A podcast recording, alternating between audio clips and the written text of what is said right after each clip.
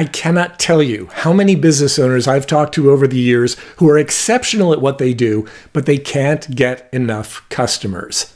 I've met chefs who make amazing food, but they can't get enough people into their restaurants to keep the lights on. I've met real estate agents who know their market in and out. They're great with people. They can handle all the details, but they can't get enough clients to pay their bills. I know artists who have amazing skills, but who never have mastered the art of customer acquisition, so their actual art remains largely unseen. I know printers who have taken out loans to invest enormous amounts of money in equipment that just sits there because they don't know how to get enough of the customers and clients they need to feed the machines.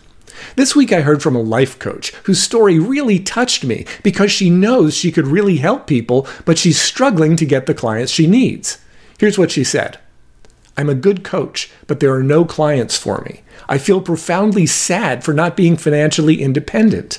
I'm a good person. I do personal growth. I'm a really good coach, and yet I cannot pay the bills and have a lovely and happy life. Why does it have to be so hard? In each of these situations, the most important thing to recognize is that there is a huge difference between being exceptionally good at the technical aspects of a job, like cooking, selling homes, creating art, printing stationery, or coaching people who need help, and being able to get enough of the customers or clients who need those products and services. They are two completely different skill sets. There are many exceptional writers in the world, but as Robert Kiyosaki, the author of Rich Dad Poor Dad, once said, on the top of my books, it's written best selling author, not best writing author. Two different things. So today I'd like to share with you what I shared with this coach, and it applies to any business that is great at what they do, but that struggles to get enough of the customers or clients it needs to thrive. If you're great at what you do, then you're halfway there. But this is not a mindset issue, it is a focus issue. So if you want to make the money you'll need to make, then 100% of your focus and learning now need to be on three things. It's what I refer to as the MVPs of marketing and sales. Now, if you've heard this from me before, but you're not yet earning what you think you're worth, then please listen again. If you've never heard it, then pay close attention. In sports, MVP stands for Most Valuable Player. In marketing and sales, MVP stands for Message, Vehicles, and People. Specifically, what is the marketing message you need to convey about your products and services? Which combination of marketing vehicles will you use to communicate that message?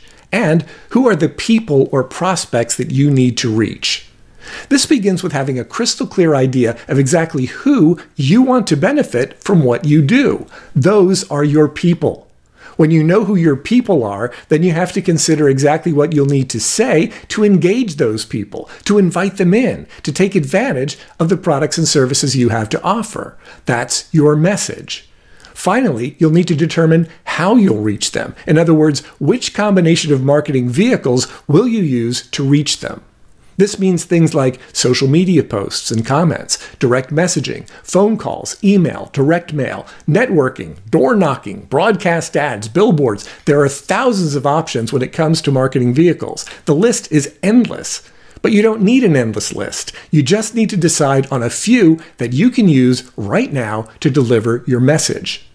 Ultimately, everything you do to get customers or clients from this moment forward will only ever be a combination of those three things your message, your vehicles, and your people.